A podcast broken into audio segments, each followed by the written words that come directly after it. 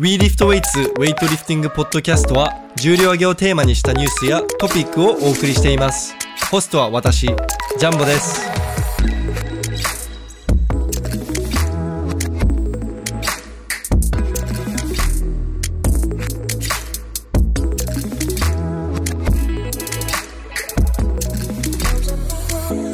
はい皆さんこんにちは。WeLiftWeights のジャンボです。で今日はゲストとして持田龍之介選手に出ていただいております。まあ、以前にも出ていただいているんですけれども、えー日本チャンピオン、まあ、今年も去年も優勝していますね。全日本チャンピオンの持田選手です。よろしくお願いします。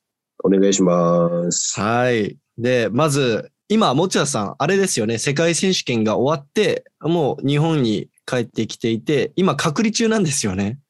そうですね。えーっと、どれぐらいの期間隔離しなきゃいけないんですか？帰ってきてから、に丸々2週間だね。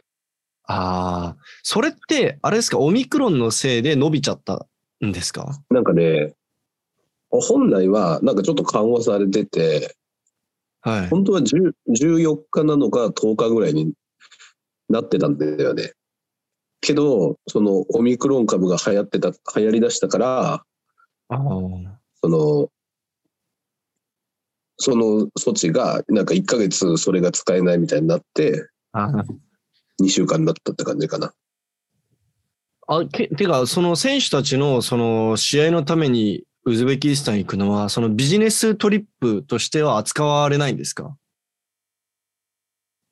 はなんかそれはね、できなかったらしいね。なんか結構あれはね、ハードルが高いらしいね。なんか、俺も詳しくわかんないけど、なんかあれすごい難しいんだって。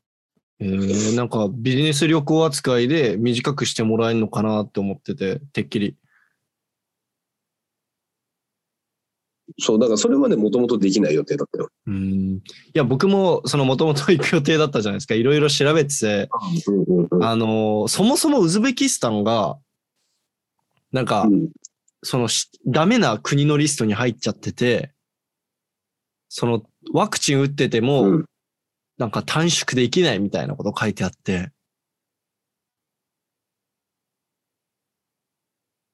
あ、そうなんだ。はい。だから、なんか本当は、そのワクチン打ってる人だったら、えーっと、14日間が10日間に、その10日目に自分で PCR 検査を受けたら、で、陰性になったらうん10日間で終了にできたりししたんですけれども、ウズベキスタンはそもそも、なんか3日間ホテルに入ってから14日間隔離みたいなうん風になってて、その危ない国のリストに入ってるから。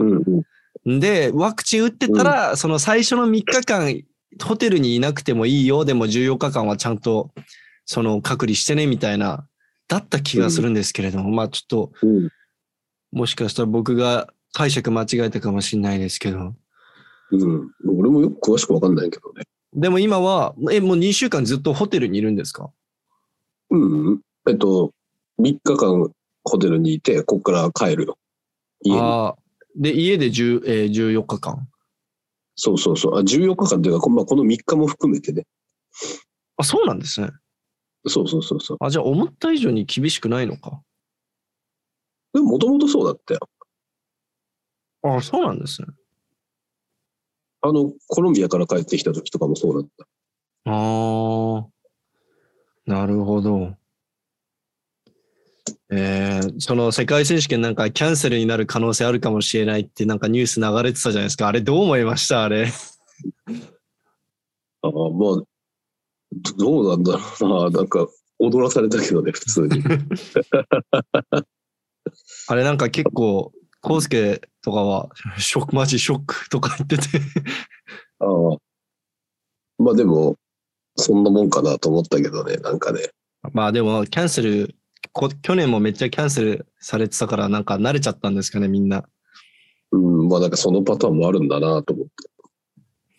で、その、ちょっとこれ、ああんまりど、どれぐらい、その、具体的に触れていいのかわかんないんですけど、その全日本の時、めちゃくちゃ調子悪いって言ってたじゃないですか、持田さん。うんうん。なで、なんか、その、世界選手権でも、まあ、そのままずっと不調だったのかなっていう予想をしているんですけれどもうん、はい。今回、えっと、100、えっと、スナッチが、ジャーク208で、スナッチがどれぐらいでしたっけ？65だよ、65。65。いや、あの、ちょっと、あの、失礼かもしれないですけど、僕の中で持田さんって、その、うんどんだけ調子悪くても、170の210はポンポンできるみたいな印象があったんで、まあ、今回ちょっと調子悪いのかなと思って、はい。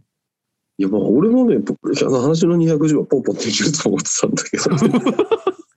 はい。はい。でもね、やっぱ、いや悪かったね。もうね、ずっと悪かったから。このいつぐらいから、その、ふうんあ、俺調子悪いなって思う、思うような時期が続いたんですか？でもね、今年入ってからずっとだな。あ、そうですか？うん。もうずっと良くなかったから、去年の全日本終わって今年入ったぐらいからあんまずっと調子良くなくて、なんか感覚がずっと悪かったんだよね。ああ。え、でもコロンビアで180やったじゃないですか。でもね、まあ、あれがもう本当にギリギリだったかなって感じ。あ、なんか絞り出したって感じですか。前の全日本の時は、はい。去年の全日本の時ぐらいだったらさ、なんか自分のキャパはさ、もっと先にある感じのさ、はい。あの、何 ?80 の220ちょいぐらいやったけど、はい。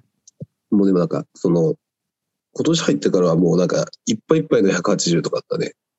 ああ。なんかもうさ、まあ試合があったから、その種目ずっとやっててさ、その、重量触り続けてたから、あのコロンビアまではさ、もうずっとは、あの、180ぐらいはそんなに触ってたし、ジャイコも220とか10ぐらいまではずっと触ってたから、ななんだかんだでその体が重量を覚えてたからさ、そのぐらいの重量はなんとなくできてたけど、で、もうそコロンビア終わってから、もうそこからずっと補強やってて、はい。で、もう種目をほほぼやってなかったから、でやっぱ感覚悪いままさ、種目を抜いちゃったらさ、もうなんかそのまま落ちちゃったよね。落ちちゃったっていうか、その、戻ってこれなくなったっていうかね。ああ。えっ、と、じゃあ、その全日本前とかはどれぐらい触ってたんですか、種目？もう全然やってないよ、えっとね。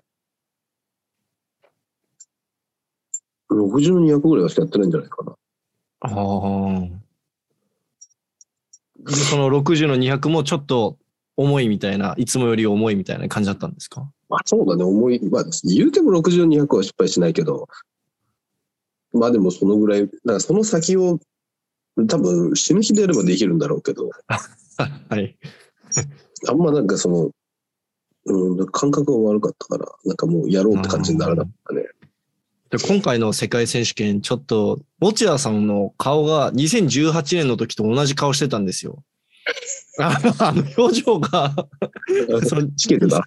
いや、2018年の時もちょっとずっと切れてるみたいな、もう、なんかずっと不機嫌みたいな顔してたんですけど、まああの時は肩が痛かったじゃないですか。そうだね。はい。でも今回もちょっとなんかもう機嫌悪いみたいな顔してて、石田マンと一緒にそのライブで見てたんですよ。で、なんか、うんあれ、もちろさんなんか、ちょっと切れてない？おなんかお、機嫌悪いよね？なんか、やる気、なんか、あんまりこう、気合入ってないよね、みたいなこと言ってて。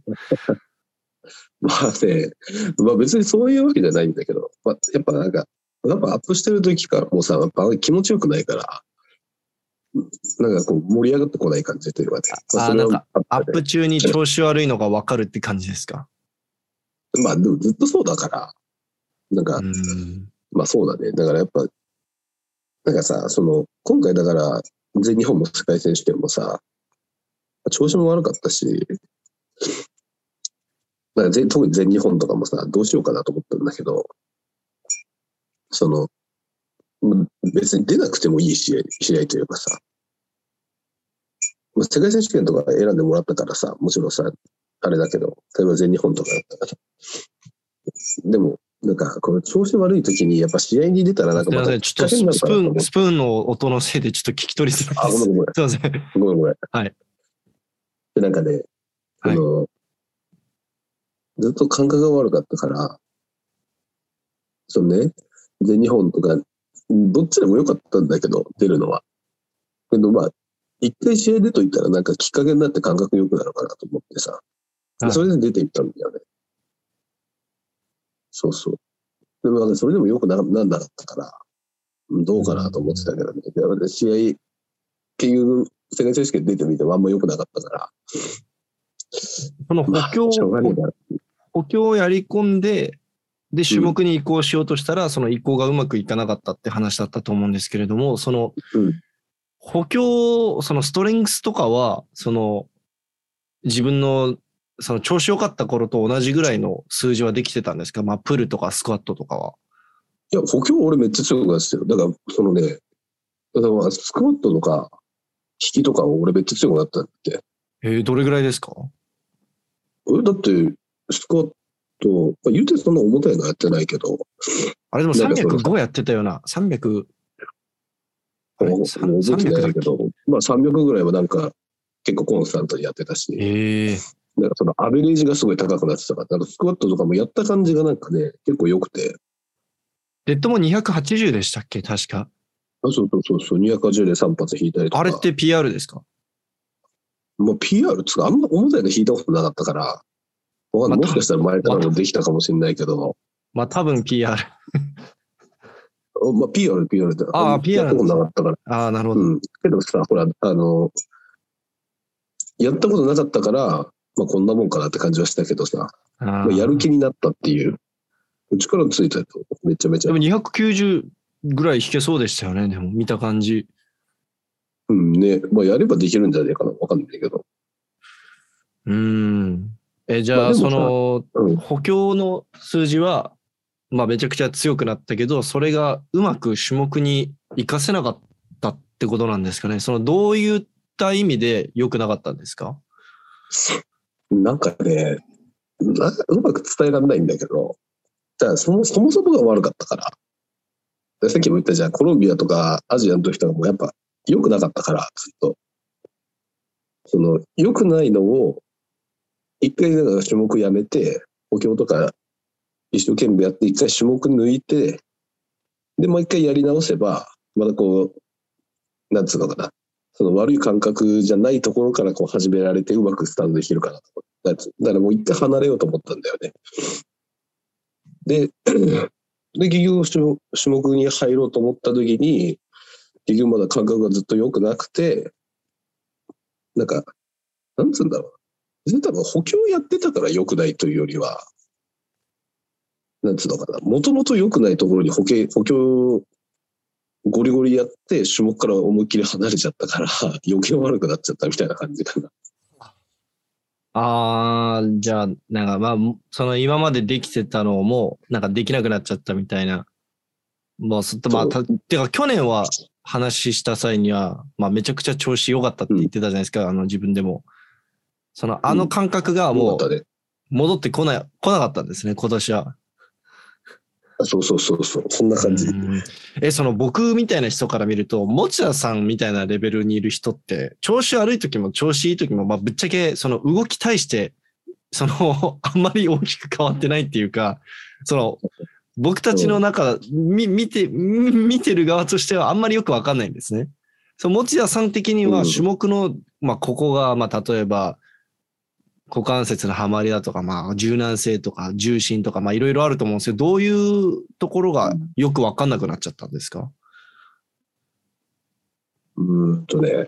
まあでも引き出しからまず乗乗ってない感じだね。あ軸に乗ってない。割とその、そうそう。だからさ、ファーストで、やっぱの、だ俺はウエイトは絶対さ、ファーストからが大事だと思ってるから、ファーストのが乗っかってこない感じっていう、こうなんかね、引き出しの感じの、このさ、自分のこの重心の位置とか、はい。なんていうの、この軸を置く感じ？はい。重量のかかってくる場所とかがなんかこううまくね、定まってこなかったね。うーん。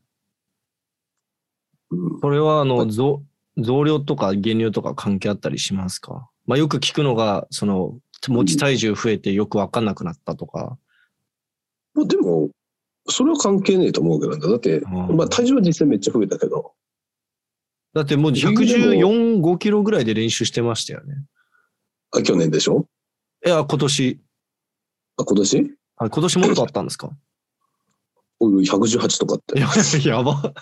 もう超級じゃないですか。そう。いや、増やそうと思ってたからね。夏場18ぐらいあったけど、やば。でも、だからその、体重が増えたというか、体重少ない時も調子悪かったんだ、普通にその前に。なるほど、はい。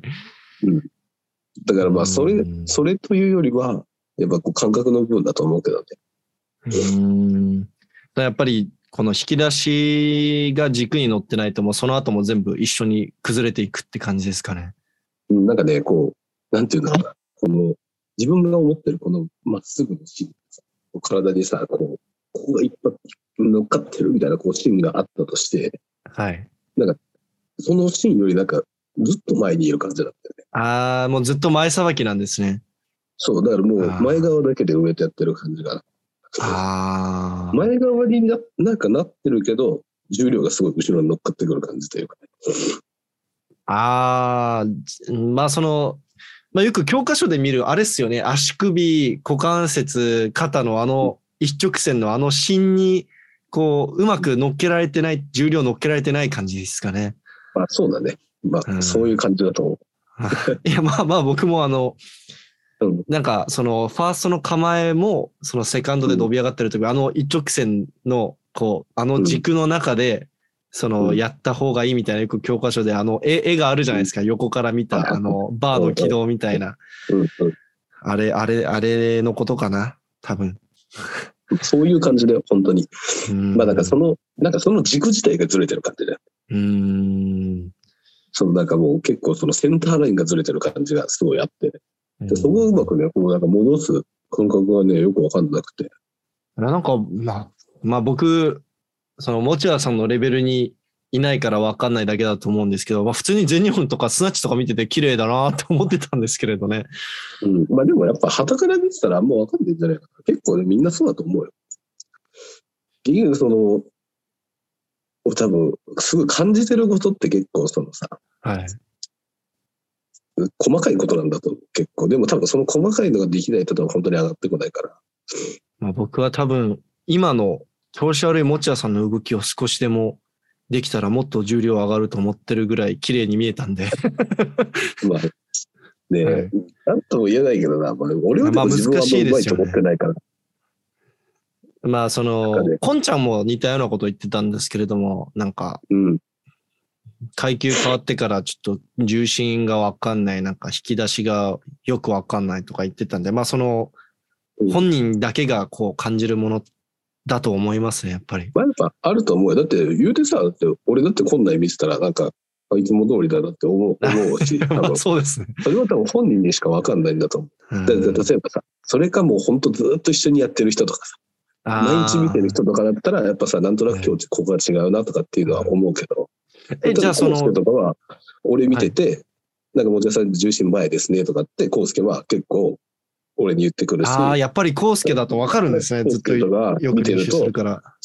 そうそう、だから隣でいつも練習してるからさ、横から見てるじゃん、いつも。俺も大体康介とか見てると、なんか康介今日なんかちょっと微妙だなとか思ったりとか、ー今日めっちゃいいねとか、もうそういうのがもう結構小さなさ、はい違いがわかるじゃん。そういう、そういう人が見てないとわかんないかもね。あー、でも確かに、僕と石田マンがそんな感じですね。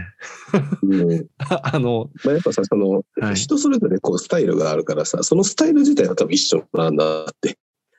なるほど。けど、その、じその中でちっちゃなブレがあるみたいな。うん。その、今年に入って、あ、今年に入ってっていうか、あれ？あ、もしもし？あれ？すいません、皆さん、持田さんが一回、と今、なんかねレ、コーディング再開します。Wi-Fi がちょっと多分しょぼいんだよ。まあ、ホテルの Wi-Fi ってそんなもんですよね。うん、そうそう。あ、で、その、僕が気になってたのが、今年の、まあ、オリンピック、あ、違うのか、コロンビアか。コロンビアの後に、まあ、肘怪我したり、あとなんか、スクワット中に股関節怪我したりとかしたって言ってたじゃないですか。ここで怪我してないよ。あれ？あ、なんかあの、内転をね、肉離れしたね。あ、そうだ、内転筋か。内転筋痛めたりとか言ってたじゃないですか。その怪我はあまり関係ないですか？その調子の悪さと。あんま関係ないから。まあでもね、そのね、肘はね、なんか、やっぱすげえ痛かったから、もしかしたら若干関係あるかもしれないけど、なんか知らず知らずのうちにかばってたりとか、そういうのあるかもしれないけど、今も肘は痛いんですか？うーん、100%ではないかな、なんかね。できなくはないけど、ああ、結構響いてるんですね、じゃあ。そう、なんかね、なんつうんだろうな。そこを、うん。まあでも、肘痛くなる前から悪かったからな。この症状はあったから。まあまあ、まあ、そうですね、言ってましたね。まあでも、より気にするようにはなっちゃったかもしれないな。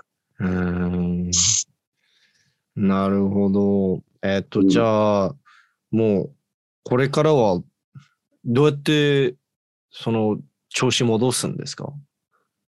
でもね、なんかね、結構、世界選手権行ってからね、なんか終わってから結構、いろいろね、これから何やろうみたいなの結構考えて、でも頭の中で結構イメージができてるから。まあ、あとはやってみて、うん結局試合終わったからシャフト一回も触ってねえからさ。で実際どんな感覚かどうかは分かんないし、うん、まあ、やってみてにはなるけど、うんまあ、微調整しながらって感じかな。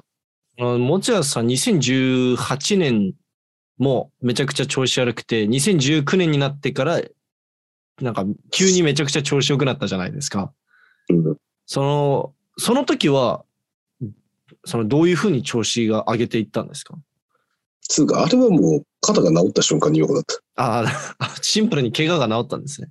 うん。だからもう怖くなかった、なくなったから。ああ、もうそれだけで、一気にもう練習できるようになったし。うーん、今回は、うん、今回はじゃあ、例えば次重要な試合があるとしたら、まあ、全日本ですかね、多分。そうだね。全日本に向けて、まあ、あと4ヶ月ぐらいあると思うんですけれども、その4ヶ月どういうふうにメニューのサイクルとか、どうやって組んでいくんですか？うーんとね、まあいろいろ考えてるけど、まず一つはね、まああんま補強に偏らせすぎないようにしようかなと思ってるけどね。だからその結構ね、その、今回はね、準備期間が短かったっていうのもあったね。結構ギリギリまで補強やってたから、うんそれも良くななかったかなと思うしね。種目やり込み始めたのは何月ぐらいですか？全日本11月にあったんですけれども。でもね、本当に重量とか触り出したのは10月ぐらいじゃない？確かに9ギリギリ。月の末はい。ぐらいまではなんか、いう中で結まあでもその感覚が悪かったからうまく切り替えられなかったってのはあるけど、結構割とダラダラやってた感じするね。うーんその補強をやり込んで、なんかいつもよりファーストが軽か軽くなったとか、クリーンの立ちが軽くなったとか、そういうメリットはあんまり感じなかったんですか、今回？っていうかね、もうなんか、今のさ、俺らとかだったら普通に多分どんだけ力が強くなってももう220キロは重てえよ。あそ もうね、目に見えて軽いとかは多分ね、まあ、あんまないんだと思うよ。なんか。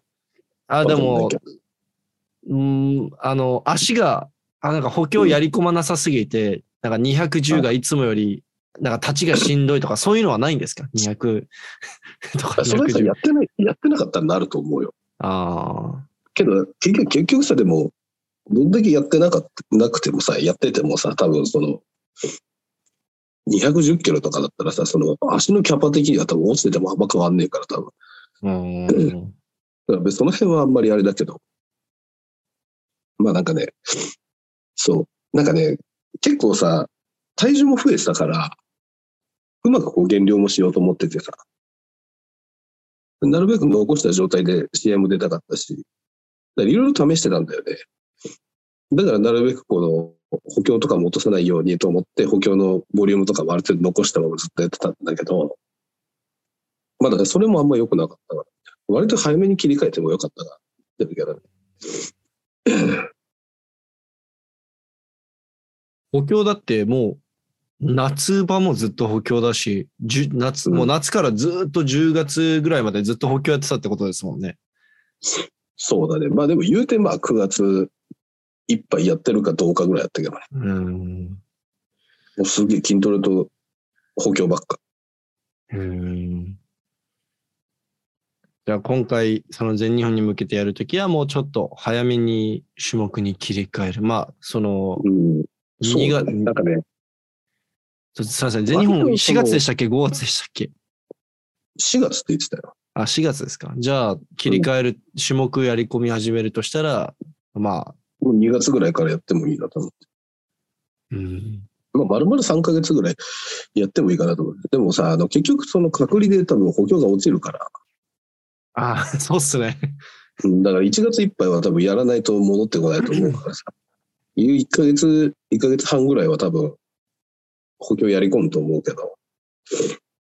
まあそっからは種目かな。なんか最近結構ね、こう自分で反省してんのがあって、はい。あんまこの補強の、補強じゃねえ。種目のやり込みみたいなのがあんまやってなかったから、まあその、まあ本数とかもそうだし、なんかあ、なんか、うん2、3レップ10セット、15セットみたいな やり込み方って。まあまあ、極端に言えばそういうのとかさ、はい。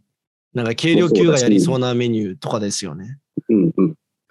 まあそこまではさ、そんな柔軟セットも組めるかどうかわかんないけど。まあでも、そういう練習だったりとか、まああと俺は結構食わず嫌いで、ボックスとかやんなかったりとか、ハンガーもやんなかったりとか、ハイスナッチャーもやんなかったりとかみたいなの俺結構あるから、まあそういうところも引き出しとして持っててもいいかなとか思って、いろんなバリエーションでやってみようかなと思ってるけどね。今までやってない主な理由って何でしたっけ？ああそのバリエーションやらない理由として。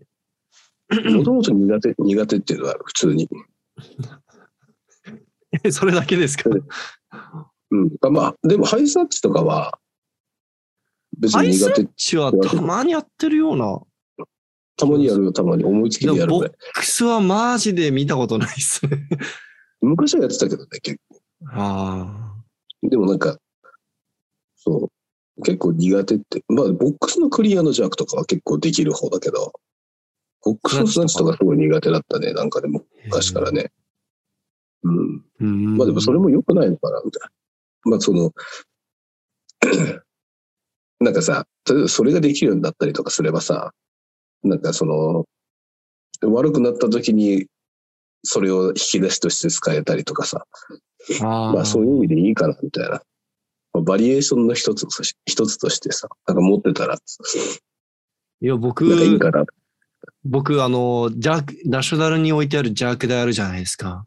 うん。俺、あれからだったら、もっちゃさん240させると思います。信じてます。でも俺あれだよ、邪悪のボックスだと俺全然できないよ。俺200ぐらいしかやったことない。いや、絶対できますって。絶対やったらできますって思っちゃうさ。じゃあなんかね、じゃあ感覚が違うんだよ。なんか俺クリーンしないとさせないんだよね。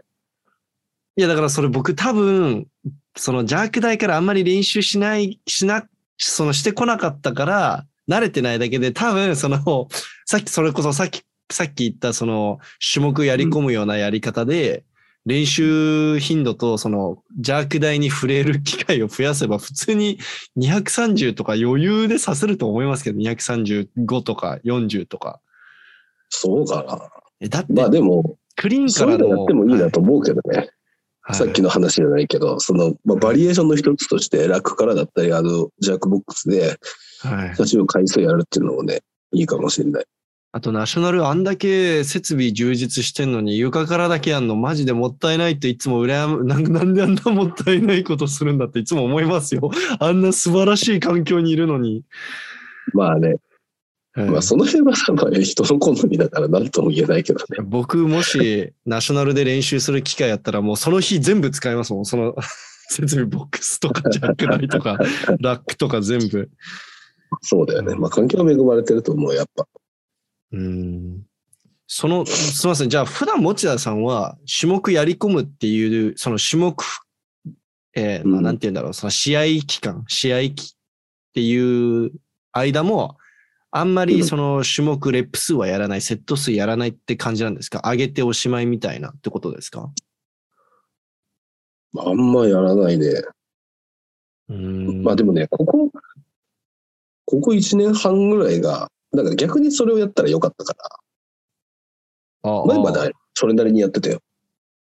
うんけど、その、はい。多分そのタイミングで、でもいいタイミングだったんだと思う。多分なんかその、本数減らしてすごい感覚が良くなって、で、なんかそんなに、なんかいい、いい、いいかなみたいな。だから結局さ、もう回数やればやるほどやっぱ疲れるしさ、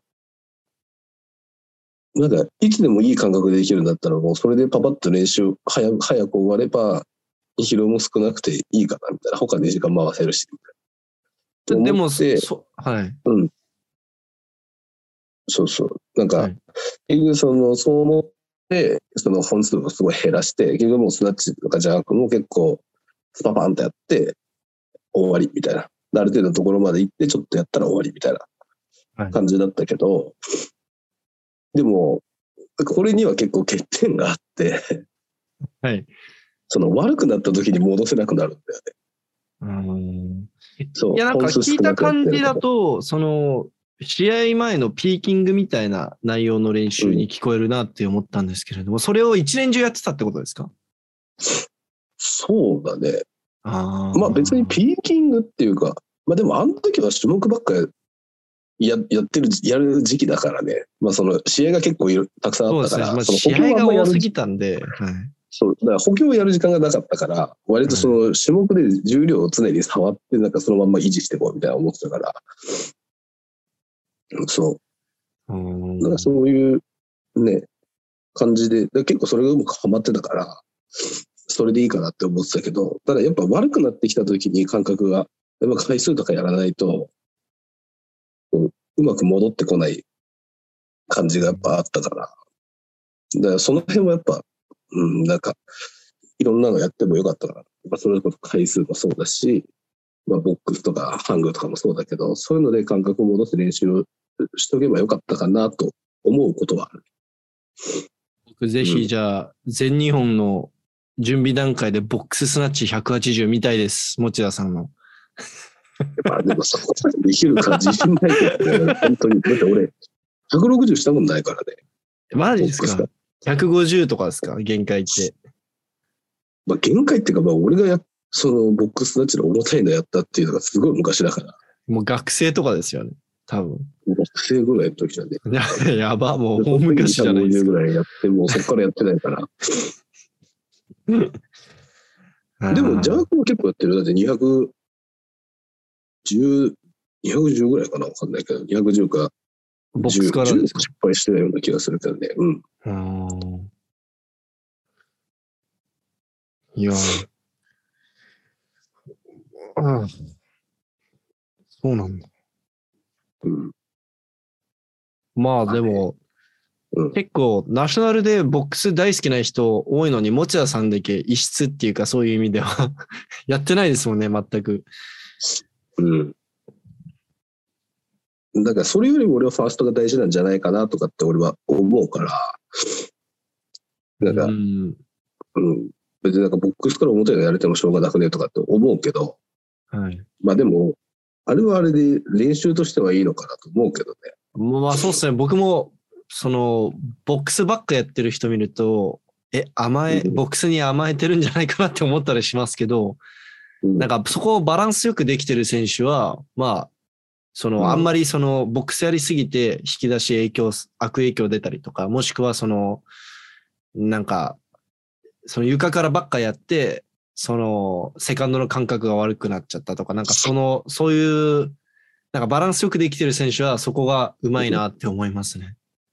まあでも、結局その、どっから引き出しても同じようにできるっていうのは、まあ理想ではある。やっぱ、そうですね。うん。下からやっても上からやっても一緒ってのが理想で。僕は、僕、ハングがめちゃくちゃ苦手なんで、今ハング頑張ろうとしてるんですよね。いいじゃん。はい。俺どっちかというと、ハングの方がボックスより感覚はいい気がするけどな。なんかやりやすい気がする。重量が乗っかってるかああ。えまあ、その、多分ハング苦手な人ってなんか重心が、そのずあとずっと持ってなきゃいけないから、なんかそれで 疲れちゃって、なんか重心持ってかれたりとかしてるんだと思うんですけどね。うんはい。うん。じゃあ、えーすみません。じゃあ、持谷さんみたいな重量級の場合、そううんの、軽量級みたいな、もうそのなんか、スナッチ4本、10セットとかできないじゃないですか。その、まあ、で、まあ、やろうと思えばできると思うんですけど、疲労がえげつないじゃないですか。うん。でそういう、その重量級の選手の場合、どれくらいのレップ数、セット数で組んだ方が理想的なんですか？どうだろうな。まあやるとしたら。まあ、例えばじゃあ、持田さんがやるとしたら、どれぐらいのレップ数、セット数で組むんですか？まあでも3本ぐらいやりゃいいんじゃねえかなと思うけど。お何セットぐらい3ですか？本。やって3本かなと思うけど。あんま5とかだと、まあやってもいいと思うけど、まあその、味変にやるぐらいぐらいの感じじゃない？飽きてきたら5本やってやるとか、もあうベースに2から3でいいんじゃねえかなって思うけどね。ーそれを何セットぐらいですか？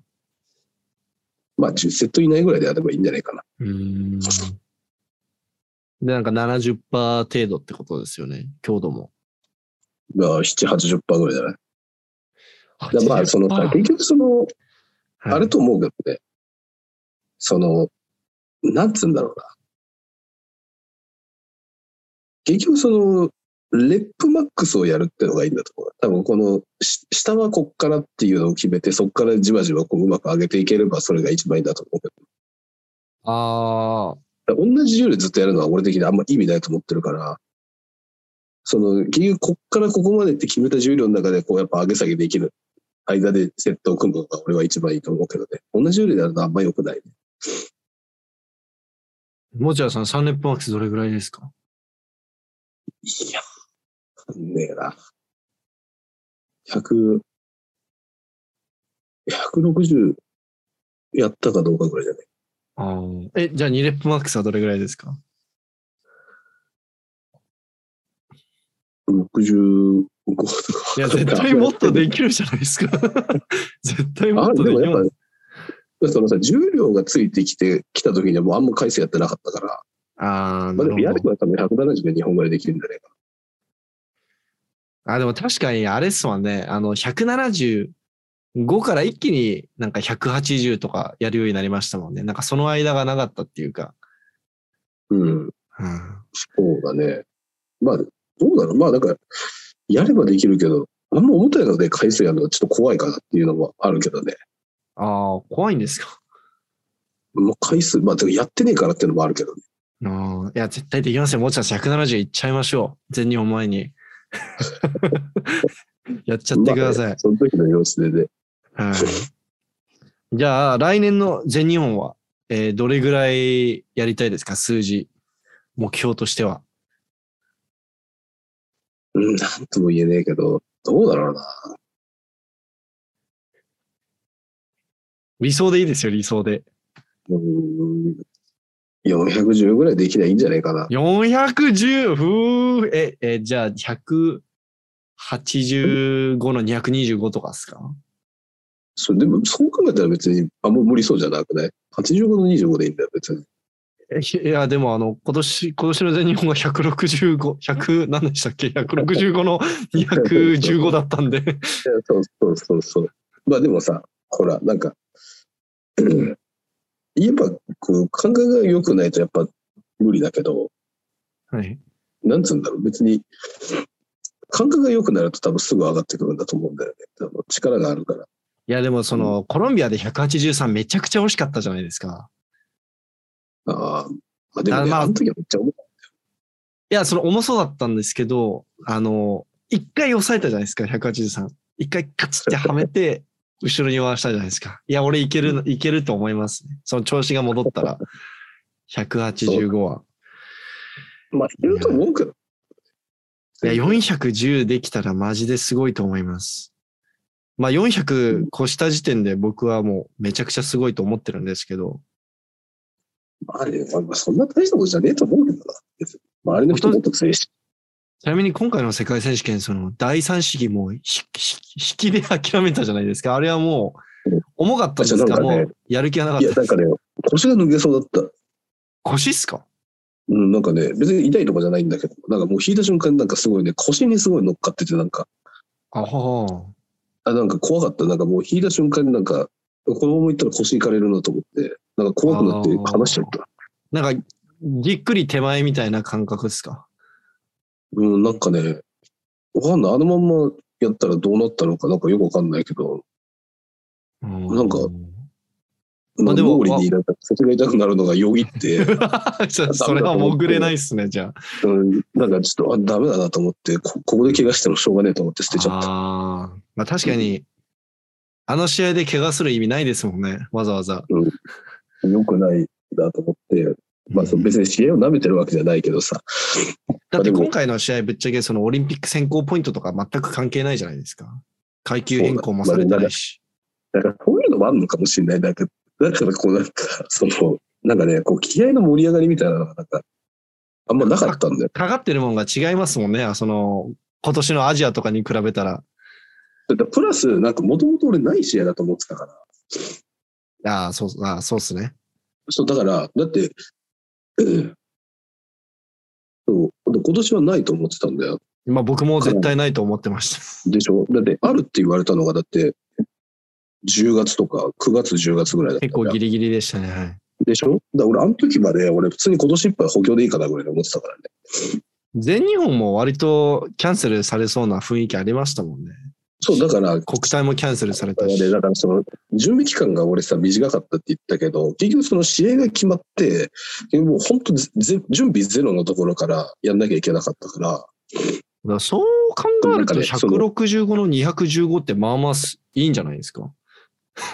いや別によくねえけど それでもそれでもよくはないけどたださ、はいそのはい。な別に俺はさその試合がいつあるよって決まってから、でそこに向けてさこうスケジュール立てていくわけ。だからその補強のスケジュールと試合のスケジュール立てていくけどただこのもともとねえと思ってたものが急に出てきてで今年はもう別のプランを考えてたからなんかうわって思っちゃったんだよね。なんか,、はい。だからもうどうしようかなぐらいの感じで思っちゃったから。だからなんか、そういうのもあって結構ふわっとうん、はい。準備しちゃったかなっていうのはあるけどね。うーん。それがちょっと良くないかな。良くなかったね。いや、まあでも僕、普通に全日本来年、愛媛ですよね。いや、持田さん410やるんだったら絶対撮影しに行きます。ぜひお願いします。よろしくお願いします。410キロ。まあ、頑張るけどね。はい。うん、持田さん、えっと、それ以外に、あ、あとこれちょっと触れたかったんですけれども、新しい階級変更で、まだ正式に発表されてはないんですけれども、今うんまたなんか新しいリーク情報で、うん新しく提案されたやつで、僕今日ツイ、ATG がツイートしてたのを僕がリツイートしたんですけれども、ちょっとあ、なんか待ってくださいね。今あれだよね。なんか会議やってんだよね。なんかね。そうです、そうです。今ちょっと出しそれまね、ですその会議だったんだ。えーっと、男子が617389、102、102超。ってなってるんですけど、102っす。うーん。これ、まあ正式じゃないですよ。まだオリン、あの、アスリート委員会とかも、あの、いや、ダメでしょみたいな感じで、まあ揉めてるらしいんですけれども、そうなんだ。はい。その、まあ、めちゃくちゃ少ないじゃないですか、階級が。そもそも。オリンピックが。まあ、非オリンピック階級で、まあ、110とか107とか、もしかしたらそこら辺、まあまあ、あるかもしれないんですけれども、これうん102で発表されたら、持田さん102で行くんすか？プラス言ってもしょうがねえしな。プラスはでも無理っすもんね、持田さん、さすがに。だって間に合わないと思う、多分。ああ。しかも、いや、長級、いや、もともと105だったじゃないですか。105でやってる時も、減量とか結構厳しかったんですか、そんなことはないですか？え100の時は全然だったよ。だって、もともと体重あんまなかったからね。ぴったりぐらいだった俺。うーん。え、100、今から102の減量ってどうですか？いけそうですか？別に 100、そうなったらやるしかないからやるけど。あ、まあまあ、そうですね。やるしかないうんと思うんですよ。例えば、その、糸川さんとか、うん62から61に減量することになって、まあちょっと響いてたじゃないですか。そうだね。持田さんもちょっと、102に減量するとしたら、ちょっとやっぱり数字落ちそうですかね。厳しいですよね。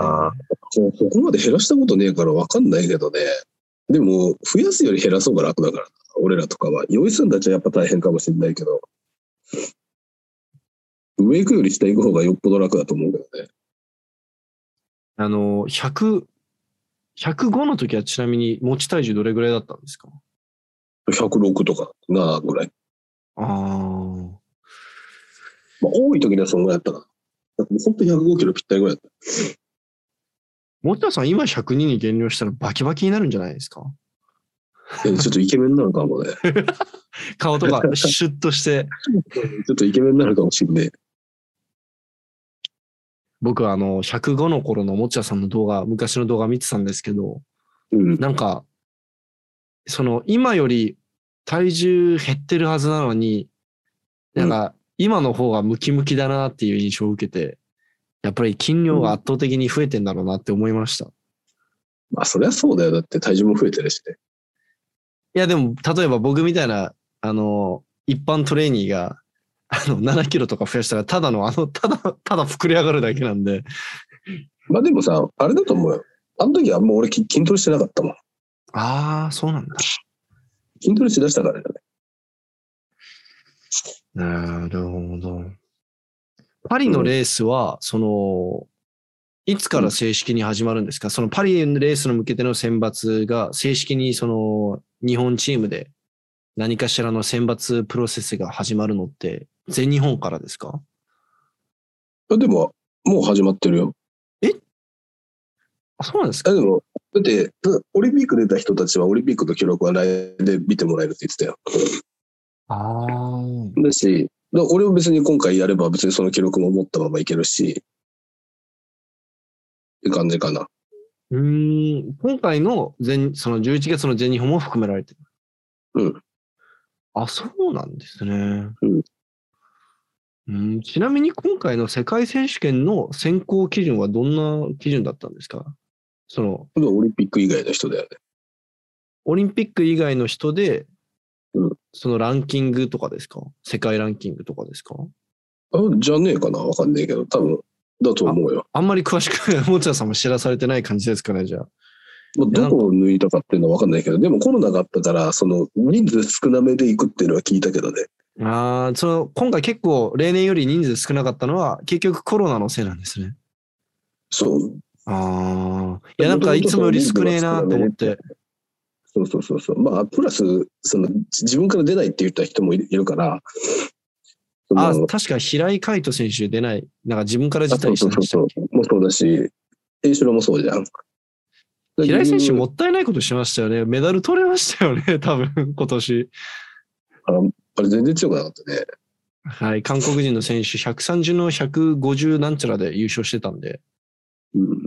はい。いや、まあ強い、強いっちゃ強いですけどね。うん。全然強くないと言ったら失礼ですけど。糸川さんとかも出たら優勝で、あの、優勝できそうでしたね。なんか数字だけ見ると。そうだね。いやー、出てほしかったな。しょうがねえべ。しまあ、しょうがないですね。いやー、わかりました。え今結構隔離でもう体ムズムズしてるんじゃないですか。もう早くき筋トレとかトレーニングしたくて。そうだね。なんか、逆にもうなんかだらけてるからね。あ、そうですかもうなん。か、動きたくね家に、家で隔離する間も、え。うんその何もできないですか？家にバーベルとかありますか？バーベルはないけどね。まあでも家でできることはやろうと思ってるよ。うんなんか前バーベル置いてもらったんだじゃなかったんでしたっけ？家か。そうだよ。大学で代わりにできた。でもさあ、もうね、めっちゃ大変なんだよ、あれ。運運ぶのが大変ですよ。そう、なんかね、親父にさ、あの、日大にお願いして、親父に取り行ってもらって、で、親父に家までも持ってきてもらったんだけど、いやもう、相当負担大きいですよ、その時点で。そう。でさ、その、結局さ、家に積み込むのもさ、車から自分らでさ、で、俺、210キロぐらいのセットを持ってきてたから、それをまずさ、運び入れるのが大変っていうのと、で、オレンジ 1K だから、いやもう終狭いんよ。わりっすね。そのシャフト入れたらもう。でしょ。はいでさ、俺、もともと、なんかソファーとテーブルがあったんだけど、もうなんか、そのバーベルセットを置くためにもうソファーとテーブルを全部俺実家に持って帰ってもらって、ベッド以外はもう何もないみたいな部屋にして、そこに全部置いてたわけ。で、ベンチプレスの台とかも置いてたから、だ終わりっすね。そう、だから俺、毎日、あの、ベンチ台でご飯食ってたの、俺。マジで。ベンチ台でずっとご飯食ってて、なんかちょっと辛いっすね。そう。でもさ、でもそれ続かないじゃん。でもさ、ああの時は、なんか、そうしようと思ったからさ、そうしたけど、結局、でも返しに行く時はさ、運び入れる時は親父に手伝ってもらえたけど、返しに行く時はさ、部屋から自分でさ、出さなきゃいけないじゃん。だ家の近くに車止めて、でもうそこまで自分で一人でバーベルセットバーッと持ってって車、車のトランク開けて、段ボールとかそこにさ、ね。バーって、もう何往復もしてさ、バー全部乗せてさ、あのクソ重たい板をさ、私から乗っけてさ、シャフトも積み込んでみたいな。めっちゃ大変なんだって、あれ。いやーもう、引っ越しっすね、ほぼ。そうでももうだからさ、ちょっとした引っ越しより大変だよ、あれ。であれ結局全部一人でやんなきゃいけなかったから、いやーそれは嫌ですね。はい。でもさ、あの、いや、なんか本当、俺会社にお願いしたんだって、俺それで引っ越しさせてくださいって言って。ダメって言われたからさ、いやー、みたいな、なんとかなんねえかなと思って、もう一回お願いしようと思って。ああ、そうっすね。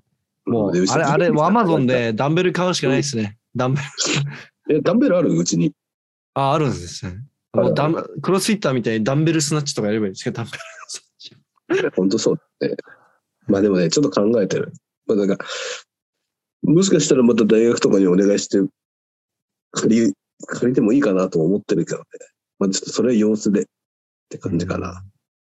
いや、隔離本当大変ですよね。僕もやっぱり、ちょっとそういう理由もあって、今回諦めたんで、世界選手権の撮影。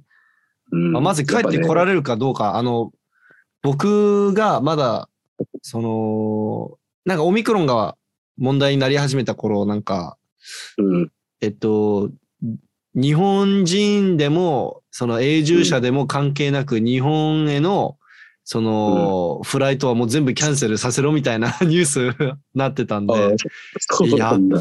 やべえじゃんってなって、いや、その後日、岸あの、岸、岸田総理から、なんか謝罪会見あったんですけど、その国民に対する配慮が足りず、申し訳ありませんみたいな、うん。その撤回があったんですけれども、それ聞いて、いやいやいや、ウズベキスタンこの指定国のリスト入ったら俺もうおしまいじゃんって思って、そこで断念しましたね。はい。あ そうなるよね。はいで。もね、やっぱね、外国人の人さ、やっぱ結構トランジットとかで、イスタンブールとかでさ、はい。トランジットあってさ、あの、降りたからさ、わかるけどさ、やっぱ外国人の人とかマスクあんましてないもんね、やっぱ。うん、そうですね。結構、あの、え、なんならウズベキスタンでマスクしてない人がほとんどじゃなかったんですか？外歩いてたの。いっぱいいるいっぱいいる。まあ選手は半々ぐらいだった。なんなら僕がアジア選手権の時もジュリーとかも半々でしたよ。その審判やってる時だけつけて、基本つけてなかったですね。まあそうだよな。はい。警察官もつつけてなかったし、うん空港でもみんなつけてなかったし、やっぱり日本人がもともとみんなマスクに対するその嫌悪感っていうんですか、がないから、もうすんなり受け入れられたところもあると思いますね。そうだよね。っていうかさ、っていうかさ、この間、あの、俺、コウスケの試合をさ、はい。あの、客席から見てたんだけど、ビデオ撮ってさ、はい。見てたんだけどさ、その時にさ、観客のさ、おっちゃんがさ、多分地元の人なんだけど、ウズベキスタンのおっちゃんで、で話しかけてきてさ、はい。ヘイヘイみたいなジャパニーズみたいな感じでさ、お前柔道知ってるかみたいな。ある？お、知ってるよ。はい。であの、大野翔平知ってるかとかさ、あの、有名なさ、あの、オリンピックチャンピオンとか何人か言ってきたからさ、はいはいああ、わかるよ、みたいな話してたの。で、お前昨日試合出てたな、みたいな。俺の試合さ、あの、ウズベキスタンの2人が出てたからさ、もう観客パンパンだった。よ。あ観客いっぱいでしたね。すごかったんだけど、多分あいつもそこにいてさ、はで、お前昨日出てたな、みたいな話してて、全然ダメだったけどね、みたいな感じで言ってたらさ、そういえば、日本人って、あの、この大会優勝したらいくらもらえるんだって言われて、で、おいくらだっけなと思って。なんかさ、協会でなんかその、いくらかもらえる制度がなんか最近できたらしくて、い。報奨金、へえ、できたんですよね。そうそう、そうなんかできたらしいんだよ。で、その額がね、俺いくらか忘れちゃったんだけど、あ数十万ですかね。あんまこう適当なこと言えねえから。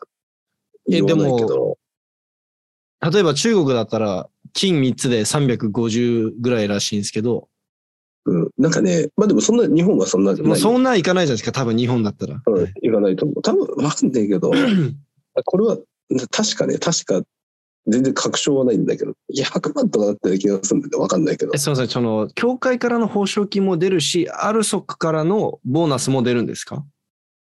ああ、もうそそれはあるよ。ああ、はいはい。それはあるし、でもさ、だからその、多分そいつが言ってるのは、その、オフィシャル、オフィシャルっていうか、その、まあ、会社とかそののボーナスじゃなくて、多分その協会とかからいくらもらえるんだみたいな話だと思うんだけど、で、わかんねえな、みたいな。その時俺いくらかわかんないから、俺本当にわかんねえ、みたいな。みたいな話してて、で、お前の階級で昨日ジュライフ出てただろ、つって。あの、優勝したやつ。ジュライフだっけ？アクバー・ジュラエフ、ジュラエフです。はい。ジュライフだよね。あいつ、あいつ、いくらもらったのかわかるって言われて、全然わかんねえよ、つって。言ったらさ、なんか電卓こうやって出してきてさ、打ってさ、これだっつってさ、5万って書いてあって。5万ドルっすか ?5 万何 ?5 万何っつって言ったら、ドルっつって言ってた。あいつだから、この間、その、その、その話した前日に、あの、5万ドル稼いでた。500まあ、550万ぐらいですかね、じゃそうで、あ。中国より待遇いいじゃないですか。か。そんですごいねっていう話してて、はいじゃあ、日本人はオリンピックで優勝したらいくらもらえるって言われて、いや、いくらだっけなと思って、なんか、で、その後なんか俺、監督とかとその話をしてた時に、なんか、監督が言ってたのは、日本人って金メダルちょっと500万ぐらいもらえるらしいんだよね。なんだけど、なんか俺なんか300万みたいな頭があって、で、大体3万ドルぐらいだよって俺言ったの。言ったら、なんか、え？お前、マジで言ってんだ、それみたいな感じで言われて、えつってウズベキスタンいくらもらえるの？つって言ったら、100万ドルもらえるっつって。100万？ドル、1億円、1億円。それ中国より待遇いいっすよ。そう、だから、ジュラエフは、あの、去年、オリンピックで金メダル取って、あ、今年っ1す億円もらったの。あ、今年か。そうそう、今年、オリンピックで金メダル取って1億円もらったじゃないですじゃあアジアも、すげえとかそうそう、今年だけで、最低でも1億500万以上は稼いでるってことですもんね。そうだよ。で、なんか、あの、日本はこんな3万ドルしかもらえのかないのかって言って、まあ多分だけどね、みたいな。まあでも、もろもろ合わせたらもっともらえると思うけどさ。国から、協会から、JOC からもみたいな話そうですよそうそうそう。いっぱいお金はもらえるけど。でもただまあ1億は届かないっすよそうそう。だから、そのプレジデントからもらえるって言ってたから。多分、だかまあらそういう国からもらえるお金だけでの話じゃん？まあ、多分きっとそれはジュライも同じだと思うんだけど、他からもらえるところはきっとあるだろうし。まあ、でもと、とりあえずそこからもらえるお金は1億円だよ、みたいな。で、日本人は3万ドルでしょ？みたいな。ウズベキスタンは、そもそもオリンピックに出たら全員5万ドルもらえるんだよ、みたいな。出るだけで全員5万ドルって言ってたよ。いやマジでとか言ってすげえとか。マジすげえー、オリンピックの内定でお金もらもらえた人います？今回。でもでも国からもらうみたいなのはないでしょう。だって。まあ、それぞれ会社リオの時もなかったんでですかね。内定だけでいくらとか。ないと思うよ。わかんない。もしかしたらなんかちょろっともらえたりするかもしれないけど、でもあんまないと思うよ。いやー。まあでも マジやで結構オリンピックスポーツに、その、うんそれだけお金をかけてる国って大体その、日本よりは貧しい国なんですよね。その、それこそトルクメとか カザフとか、あの、はい。トルクメ、カザフ、ウズベキスタン、あとはまあ、ジョージアとかもそうだと思いますし、あとイランとか。そうでしょうね。はい。うん。そういうまあでも、国ですねやっ。ぱ、なんて言うんだろうな。なんだ、すごいよね、やっぱね。亡命したらいいじゃないですか、持田さん。亡命。ウズベキスタンに亡亡命してドーピングしてめっちゃ強くなってる、多分俺。あ、そういえば、あの、ドーピングコントロール行ってました、あの二人。ジュラエフと。なんかね、うん俺ね、最後まで、表彰式の後とかまでいなかったからね、ああ。見てないんだよね。え、今回は選ばれなかったですか、持田さん？ドーピング。なんかね、なんか、検査に行ってるやつがいいたのかなって感じなんだよね。よくわかんない。まあ、行ってたのかもしれないけどね。アップ上からすぐ出てくるやつは、検査受けてないんだろうなっていう印象ですけど、その試合終わった後に。でもだから、わかんねえ。ああ。アジアの時はめちゃくちゃ分かりやすかったんですよ。明らかに、後がめちゃくちゃ遅れて出てくる人たちと、試合終わってもうすぐ出てくる人たちがいたんで、うん。はい。まあ、その後から出てくる人たちは捕まってんだろうな、ドーピング検査にって思ってて。なんかね、あの、わかんないけど、なんか喋ろんっぽい人がいなかったね。なんか、ああ。じゃあなんかやってねえのかなって俺最初思った。なんか、いや、でもやってないはずがないですもんね、世界選手権で。うん。うんまあでも前はだってあいつらやってなかったから、まあ、そうっすね。あの時は確実にやってなかったですね。試合終わって、直後にその、観客と一緒に写真撮ってたんで。いや、お前、お前ら検査されないんかいみたいな。まあそうだよね。その頃俺は検査受けてたもんだって。持田さん全然出てきてなかったですね。まあだから、うん。まあでもさ、考えたら、そんな、優勝して500万もらえたりとか、オリンピックで1億円もらえるって言ったら、まあ、でも日本でももしウェイトで優勝したら500万あげるよっていう、500万あげるよ、オリンピックで1億あげるよっていう話がしたら、国内でのドーピングとかも増えるんですかね？どうなんですかね？いや、でもどうだろうな。日本人はやんないと思うけどな、それでもなんか。あそのカルチャー的にみたいな。はい。うーん、じゃねえかな、わかんないけど、あの人ら、だってさ、別に日本人は1億円なくても生きていけるしな。まあ、そう、まあ、そう、そのそうですね。生活レベルが違うくない？多分。そうですね。QOL が違いますもんね。もうなんかその、なんつうの、ハングリーさが違う気がする。うん普通に。やっぱ街並み見す見ててもさ、やっぱ日本みたいな感じじゃないし、やっぱ。その点、やっぱ、やっぱあいつらはハングリーなのかなと思ったまあ、ぶっちゃけ僕も試合なんてなかったらウズベキスタン絶対行かないんで。そうだよね。はい。いやー。え、すみません。ちょっとこれずっと気になってたんですけれども、例えば僕が、その、僕っていうかまあ誰でもいいんですけれども、にナショナルの選手が、ヌルディノフみたいに、一回捕まるじゃないですか、ドーピングで。うんで、ニュースになるじゃないですか。うんで、まあ、日本のことだから、まあ多分めちゃくちゃバッシング食らうと思うんですよ。ドーピングに対して結構厳しい国だから。うんで、協会からも、お前ドーピングふざけんなよってなると思うんですけど、うんその後、その選手が、うん引っかかった選手がナショナルに復帰できるっていうことはあり得るんですか？別にできんじゃねえの。例えば、だって、制裁は終わってんじゃん、だって。はい？制裁は終わって、終わってるじゃん。だって、何年間出ちゃいけませんとかってなってさ。で、その2年間、その、まあ、まあ2年は初めて処分食らったとして、2年間の処分受けて復帰したいってなるじゃないですか。それを快く受け入れるんですか、ナショナルは。いやいやいや、お前またドーピングするだろってなりません？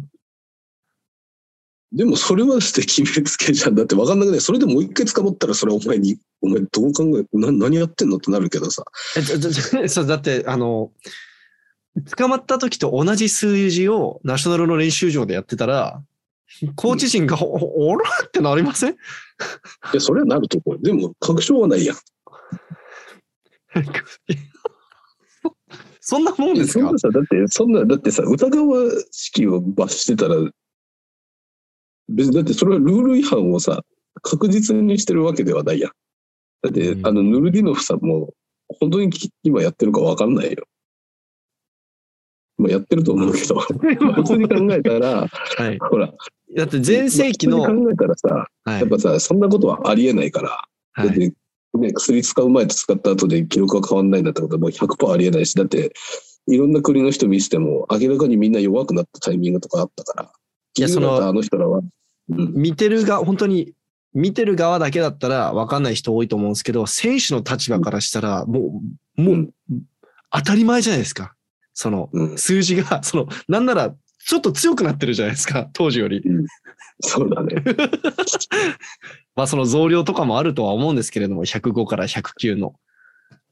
だとしてもおかしいじゃないですか。うん、おかしいね。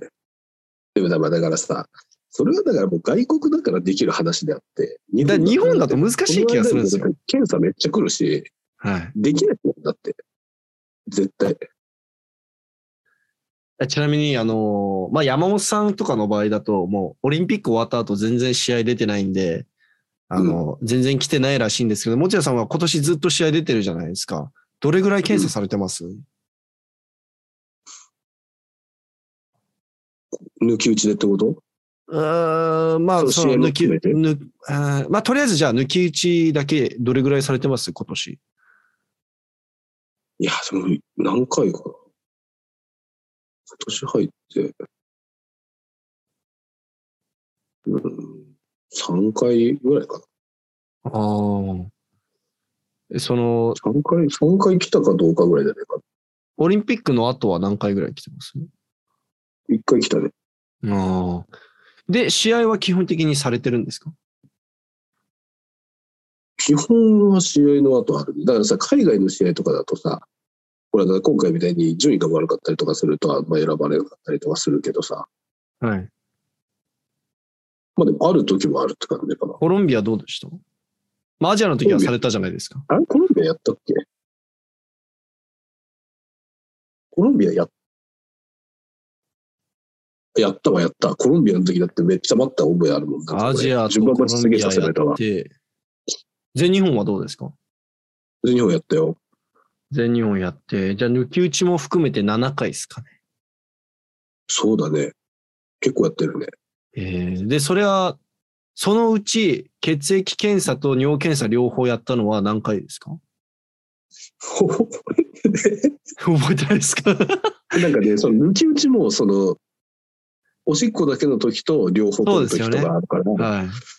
その、それが何回やったかとか覚えてないけど、あ、そうですか。俺、血抜かれたらショッキングなんで覚えてると思うんですけ 何回もあるから。ど。あまあ、そっか、慣れてるか。だってコロンビアの時は確か血もあったんだよ。えで、で、この間の全日本の時も血があった。ー、あ、じゃあもうドーピング無理っす家ね。で一回確か血取った覚えがある。アジアの時は尿だけですか？でもアジアの時も血取ったような気がするな。あ、じゃあもう、その、もうその時点でもう無理っすね。今年で3回以上血液ある時点で絶対少し、少しもドーピングできないと思いますね。やろうと思っても。えなんか血の方がなんかあれなの？確実なの？いや、まあ、やっぱりあの、尿検査だけじゃ絶対引っかからない薬はあるんで、あ、そうなんだ。はい。うんまあ、その、僕も、あのうん、ドーピングスペシャリストではないので、その、やり方はいくらでもあるとは思うんですけれども、その、うん。簡単に手が出せるものではないので、そのなんか、しかも日本だとやっぱり、ブラックマーケットからみんな買わないといけないか。ら、そんな堂々と、その、なんか、ちゃんとしたやつを、うん。その、ちゃんとした製薬グレードの、どあの、ステロイド薬を先生から処方ししてもらったり流してもらったりとか、ちょっと難しいじゃないですか、日本だと。その、そそれを実行するほどのお給料もらってるわけでもないし。うんはい。だから、特にブラックマーケットとかの薬を使っちゃうと、そもそもその成分が本当に自分が思ってる成分っていう確率も低いから、そこで引っかかったりするんですよ。え、ちこれ引っかかんない成分のはずなのに実は違うものが入ってて、それの代謝物が見つかったとか、うんと。かがあったりするんで、なんかちょっと難しいですね、やっぱり。まあ、うだよそもそもしないとは思うんですよ。日本人選手はみんなカルチャーが海外の国の人たちと違うんで。できることならなんか、どっちか一つにしてほしいけどな。楽だから。だから血なら血だけで済むんだったら、なんかもう血だけにしてほしいな。楽だからさ。いややっぱなね、時間かかるんだよ。そうなんですね。うん。おしっこだけだとめっちゃ早いよ。15分とかでいやは。まあ、そうっすね。うん、めっちゃ早い。そうっすねやっぱ。いやー、いやでも、あれっすね、やっぱり日本、思ったほど多いわけではないんですね。やっぱアメリカの方がやっぱり聞いてる話だとアメリカの方が全然多いですね。検査が？アメリカとイギリスの方が多そうですね。はい。そうなの。はい。なんか全然持田さんより弱い選手でも試合が近い時は、もうなんか1ヶ月に2、3回とか来たりとか、マジで？抜き打ちで、はい。すごいね。はい。やっぱり厳しいみたいですね。まあ日本の場合予算もちょっと予算的にも厳しいのかな。そんだけ頻繁にやるのは。うーん。一人一回の検査で数十万、数百万吹き飛ぶと思うんで。なるほどね。まあでもどうなんだろうね。まあでもだからやっぱすごいね。そんなにいっぱいやるの大変だね、みんな。はい。ということで、今回すみません。なんか最後らへんにダラダラ喋っちゃって。いや、でもウズベキスタンの話めっちゃ面白かったし、1億はやばいっす。これね、山本さんにね、マジで。えマジすげえ。多分山本さんこれ聞いたらもうびっくりしますよ。嘘だろっつって。だって CG4 ですら数千万だったんで。でも数千万の時点でもうすごいじゃないですか、十分。そうだね。オリンピックでエチオピアってどのぐらいもらえる CG4 確か2000なんちゃらもらってたと思うんですよ。2000万ちょいみたいな。優勝して？はい。もうその時点でもう日本人選手からすると、うわ、めっちゃもらってるじゃないですか。そうだね。1億とかもうやべえわ。そうだね。日本人がオリンピックで金メダル取ったら、1000万ぐらいは入ってきそうだけどね、ボラボラ合わせたら。でも日本人選手の場合、こう、報奨金とかボーナスだけじゃなくて、まあそれ以外にスポンサーがいろいろついたりとかして、まあ全体的には、まあうんもうちょっとこう、お金が入ったりするのかもしれないですけど、1億はなかなか届かないと思いますよ。ねはいなんかでもあれらしいよ。なんかウズベキスタンのなんか平均年収みたいなのめちゃめちゃ低いらしいかあら、くっそ低いっす。なんか、なんだっけ、平均月収が3万とかそういうレベルああ、のもうそういうレベルです。はい国、国らしいからさ、そんなところで1億円もらったらもうやばいよね。一生遊んで暮らせるよね。そうっすよね。だ日本でいう1億とはレベルが違いますもんね。うんだからずっとあの言ってたもん、ウズベキスタンの人がミリオネアだっつって。ミリオネア。確かにとか言って。すごいね。だって1億、4億ぐらいあれば一生く遊んで暮らせるんでしたっけ？日本だったら。そうなの。いや、ちょっと4億だったような。ちょっと忘れた。まあえ？1億でも十分遊べ、遊べるっちゃ遊べますけど、一うん一生は無理っすね。うん、でしょはい。う。いや。いや、だからすごいよ。やっぱ海外は。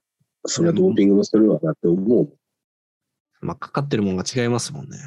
うん、まあ本当そうだと思う。